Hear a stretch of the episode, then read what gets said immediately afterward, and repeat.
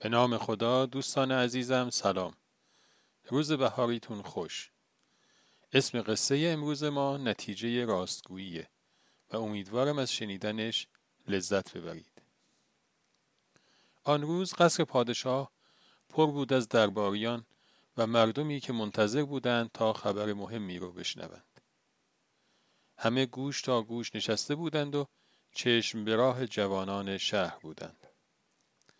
چند وقت پیشتر پادشاه سال خورده که فرزندانش را در جنگ از دست داده بود تصمیم گرفته بود که یکی از جوانان شهر را به جانشینی خود انتخاب کند و برای این کار طرحی ریخته بود. او به هر یک از جوانانی که آمادگی این کار را داشتند تخم گلی را داده بود و از آنها خواسته بود که آن تخم را داخل گلدانی بکارند و از آن مراقبت کنند تا سبز شود و سپس در روز معینی گلدان را با خود به قصر بیاورند. جوانک قصه ما هم یکی از کسانی بود که تخم گل را تحویل گرفت و با خود برد. او آن تخم را داخل گلدانی کاشت و به آن آب داد و در مجاورت آفتاب قرار داد. ولی هرچه منتظر شد خبری از سبزینگی نبود. او گلدان را جابجا کرد به آن کود داد. آن را به کوهستان برد. با کشاورزان با تجربه مشورت کرد. ولی هرچه کرد تخم سبز نشد که نشد.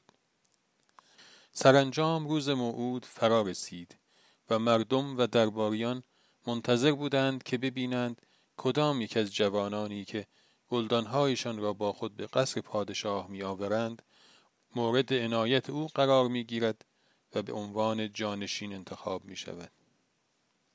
جوانان یک به یک با گلدانی که گیاهی در آن سبز شده بود وارد شدند و در جایگاه مخصوص ایستادند. فقط جوانک قصه ما بود که با گلدانی خالی در آن میان بود. پادشاه وارد شد و یک به یک جوانان و گلدانهایشان را از زیر نظر گذرانید و به جایگاه خود برگشت و جوانک قصه ما را فراخواند. پسر جان چرا گلدان تو خالی است؟ چرا گیاهی در آن نرویده؟ جوانک با شرمساری گفت من هر چه کردم این تخم سبز نشد. خیلی به آن رسیدگی کردم. آن را جابجا کردم. مشورت زیادی هم انجام دادم. ولی نشد که نشد. پادشاه لبخندی حاکی از رضایت بر لبانش نشست. و جوانک را نزدیک آورد و او را به عنوان جانشین خود انتخاب کرد. همه جوانان به این انتخاب اعتراض کردند و دلیل آن را جویا شدند. پادشاه گفت من تمامی دانه هایی که به دست جوانان داده بودم را جوشانده بودم و اصلا نباید سبز می شدند.